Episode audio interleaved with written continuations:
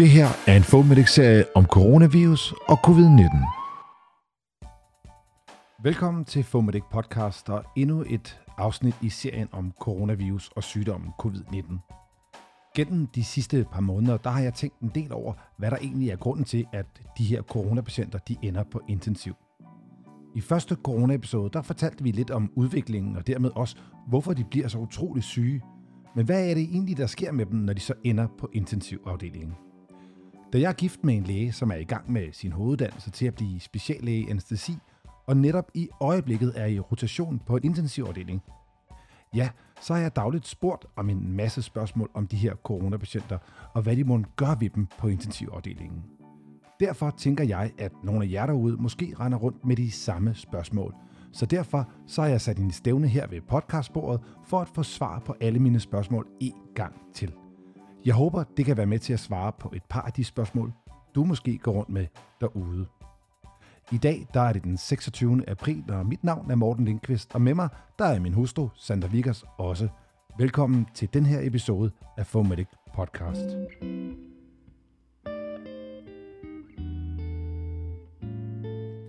Denne podcast er lidt mere rå og uredigeret end de vanlige afsnit, fordi alting går så stærkt i disse coronatider.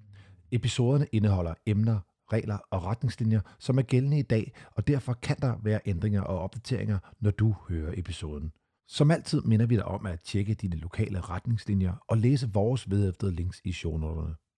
Hele verden forsker i emnet, og imponerende ressourcer er trådt sammen for at samle al den viden, som genereres i de her måneder – Forskning vedrørende covid-19 går hurtigere end verden nogensinde har set, grundet den energi, sundhedspersoner, virksomheder og medicinske tidsskrifter lægger i samarbejdet i de her svære tider. Derfor vil det, som gælder i dag, måske ikke gælde i morgen.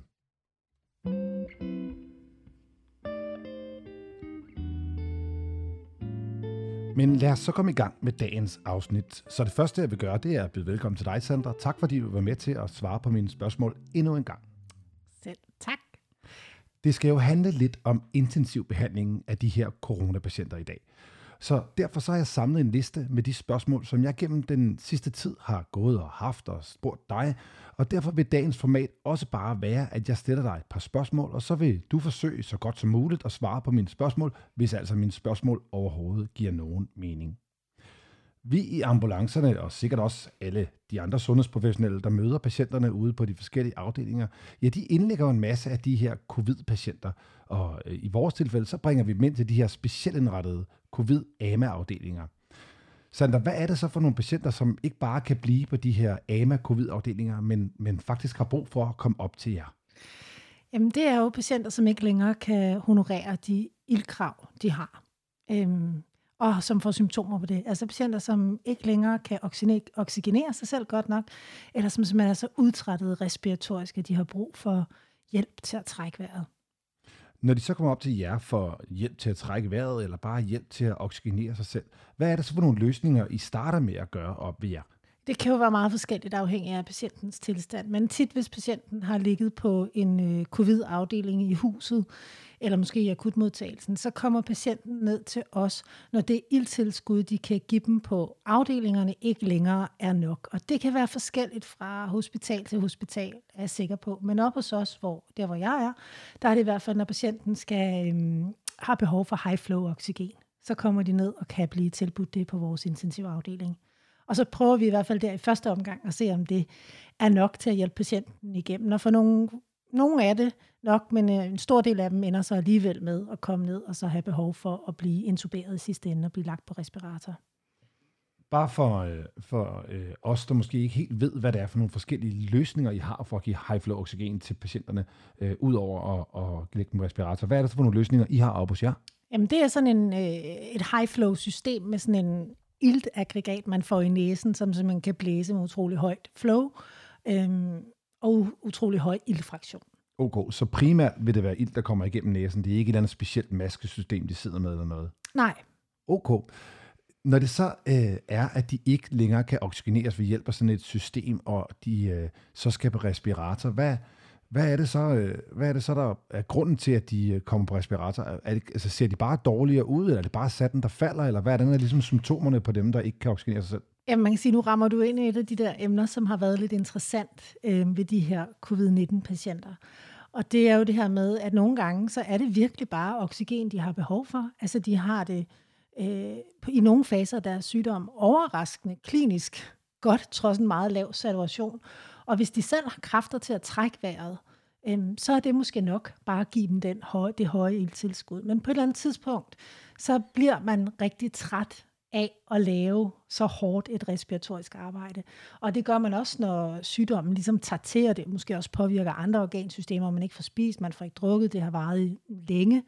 Øhm, og så begynder man simpelthen at blive respiratorisk udtrættet. Og det vil sige, nu er det ikke kun længere et spørgsmål om oxygen, men også et spørgsmål om, at CO2 begynder at stige. Og det er tit det, der gør, at øh, vi så tænker, nu skal patienten på respirator. Om end øh, der heller ikke findes øh, nogen viden om, hvad er lige præcis det rigtige tidspunkt at intubere en, en øh, covid-19-patient på. Ja, for det er nok lidt hul på mit næste spørgsmål. Fordi det er, hvorfor er det egentlig bedre på en patient, som ikke behøver at blive øh, bedøvet og, og, og ligesom sederet? Øh, hvorfor er det så bedre for sådan en patient som, så, at komme på respirator? Er det, er det øh, fordi de er, jo ikke, de er jo ikke så syge, at de skal være i koma, men, men hvorfor er det bedre for dem at komme på respirator? Jamen, det er jo, man kan sige, i det hele taget, det at blive lagt på respirator, er jo en kæmpe udfordring for enhver patient, enten det er covid-19 eller en hvilken som helst anden sygdom.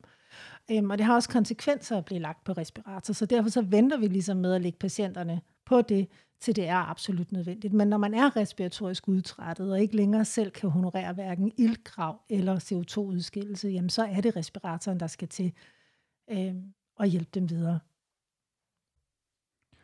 Når så de er på øh, respirator, så får det mig til at tænke over, om altså, er de alle sammen egentlig relaxerede og sederet, som, som vi kender det for de her standard intensivpatienter, der ligger og er super dårlige og bliver bedøvet og, og, og sederet af jer? Altså, det, det, øhm, ofte når man lige bliver øh, lagt på respirator, så bliver man jo bedøvet som vanligt, lagt til at sove, øh, og er også relaxeret i den proces. Øh, men som udgangspunkt, så er man jo ikke relaxeret, når man ligger på en respirator. Det er ligesom også et skud i bøssen, vi har i forhold til at hjælpe de patienter, som kæmper mod respiratoren, at vi kan lægge det til. De er så sederet i starten, af deres øh, ophold, imens de er rigtig kritisk syge, men det er jo sådan kunst dagligt at vurdere, om ens patient har behov for at være sederet længere, eller man i hvert fald kan lette situationen. Så man nærmer sig det, at man kan være, øh, hvis ikke helt vågen, så i hvert fald kun lige ganske let bedøvet og tolerere respiratoren samtidig med. Så man skal simpelthen ikke være mere sederet, end øh, nødvendigt er, og man skal ikke være relaxeret, med mindre det er nødvendigt. Og det kan være en af de ting, vi også gør ved de her patienter. Når de så er på sådan en respirator, er det så øh, hvilken som helst respirator, der de kan være på, eller er det, øh, er det forskelligt fra patient til patient? Og også, er, er det bare normale øh, indstillinger, de kører, og er, de sådan, er det nemt at være på de respiratorer der? Altså man kan jo sige, at øh, når vi går op og arbejder og behandler med de her patienter, så gør vi, som vi plejer. Og med det mener jeg, at vi gør det, vi ved, der er evidens for. Og det gælder også på den måde, som vi øh, indstiller vores respirator. Altså, øhm, det kan også være forskelligt fra afdeling til afdeling, hvad for et modus man vanligt øh, bruger der, og det gør vi også her. Og så har vi så nogle algoritmer i forhold til, hvordan vi justerer på respiratoren, og måske også, og det er der, hvor det, dit andet spørgsmål også bliver lidt interessant, fordi det har jo været meget i medierne, det her med, hvor mange respiratorer har vi til rådighed, og respiratorpladser. Og, og det kan også spille ind ved, hvor vi har haft patienter oppe hos os, som måske har ligget på en respirator for operationsgangen. Den kan køre i nogle bestemte modi, øh, men ikke nogle mere avancerede modi, som vores intensiv respiratorer kan. Okay. Og så kan man bytte om på dem mellem patienterne, når det er nødvendigt, og det har vi da også gjort nogle enkelte gange.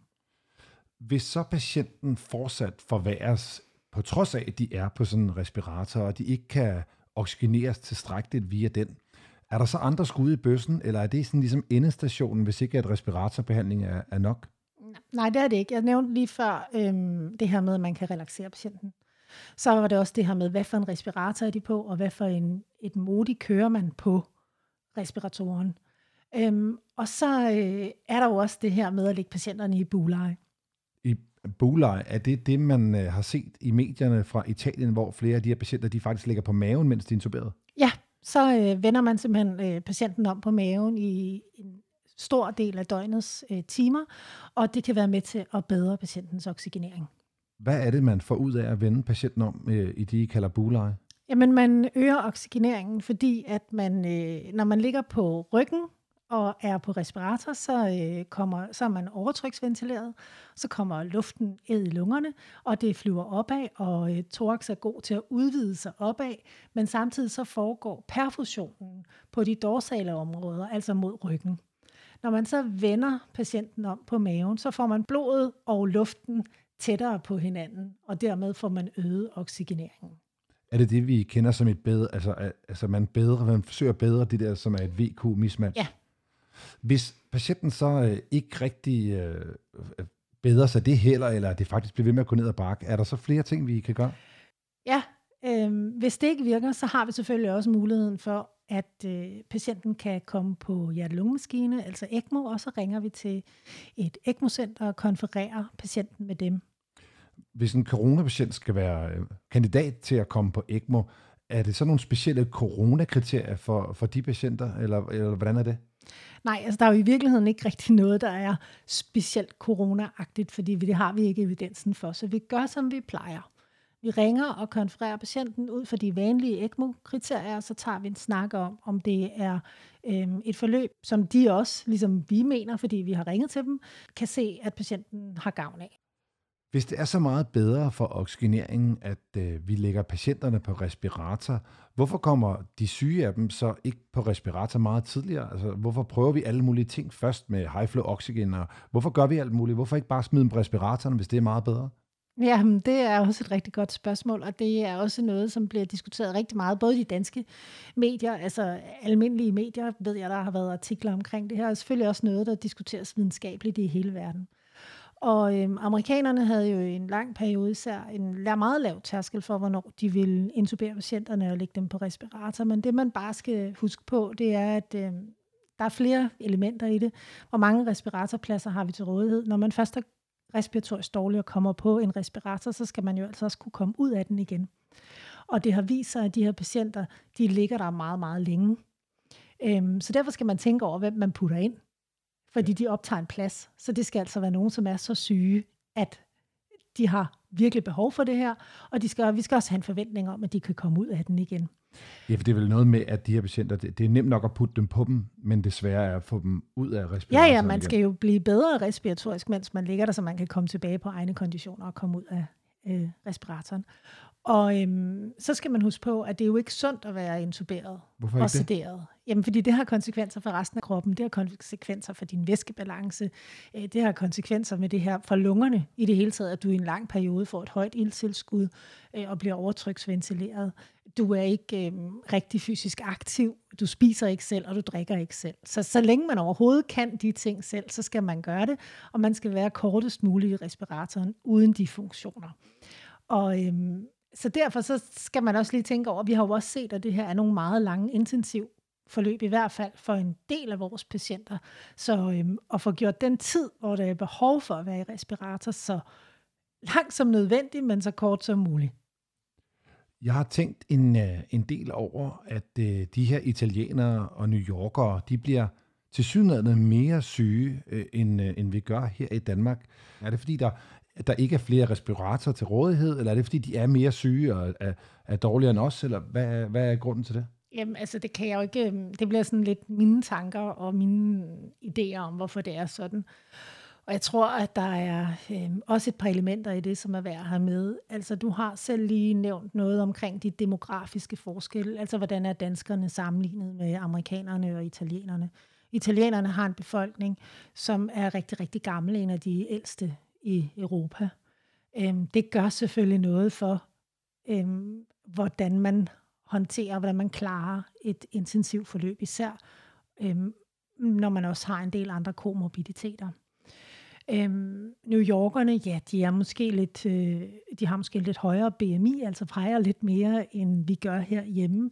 Men jeg tror egentlig også lige så meget, både for Italien og New York, så er det det her med, at øh, det bliver også først rigtig svært, når systemet det knækker, og man overvældes af patienter.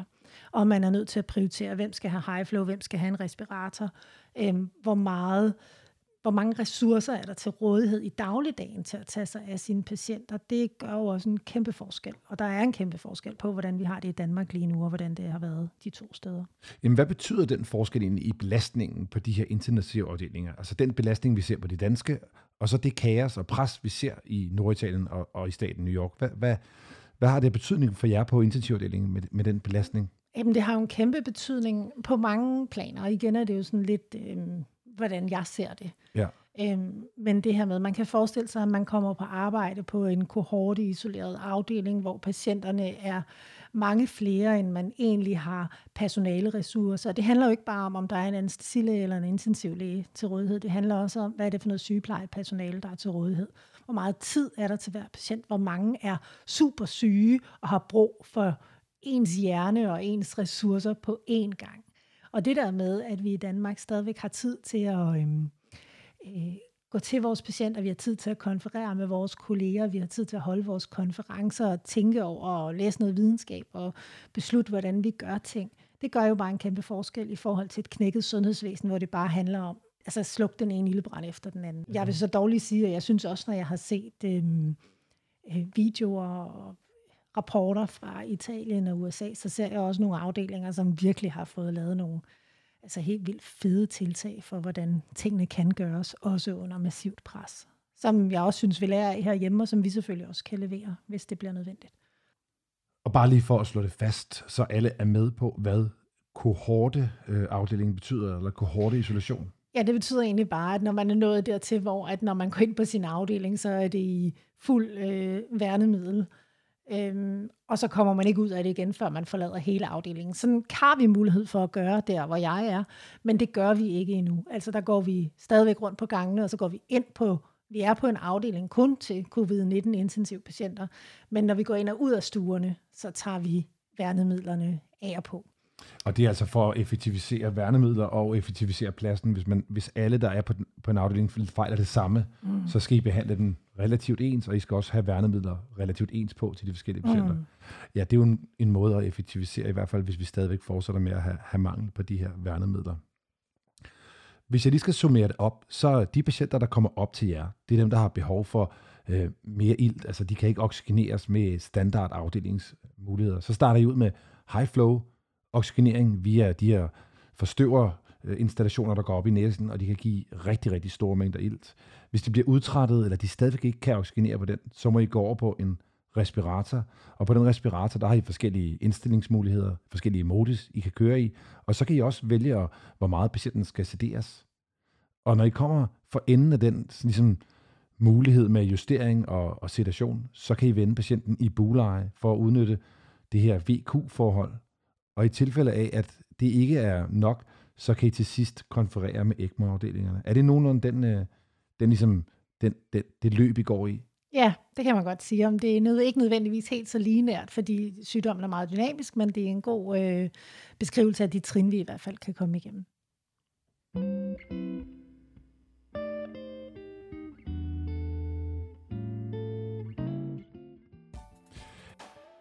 Jeg håber, det gav svar på en lille smule af de spørgsmål, I måske render rundt med derude. Jeg har masser af spørgsmål til daglig, og er heldig at kan vende dem med min søde kone under aftensmaden, og når vi ellers går en tur. Hvis I har flere spørgsmål derude, som I går og har på hjertet, så send os en mail på info eller send os en besked via Facebook eller andre sociale medier. Vi tager gerne flere emner op omkring de her corona- og covid-19-tider. Og hvis I har et emne, vi skal tage op, så send os også gerne en besked om det. Vi vender tilbage med flere af de her afsnit senere på måneden eller i starten af næste måned. Tak fordi I lyttede med. Vi høres ved.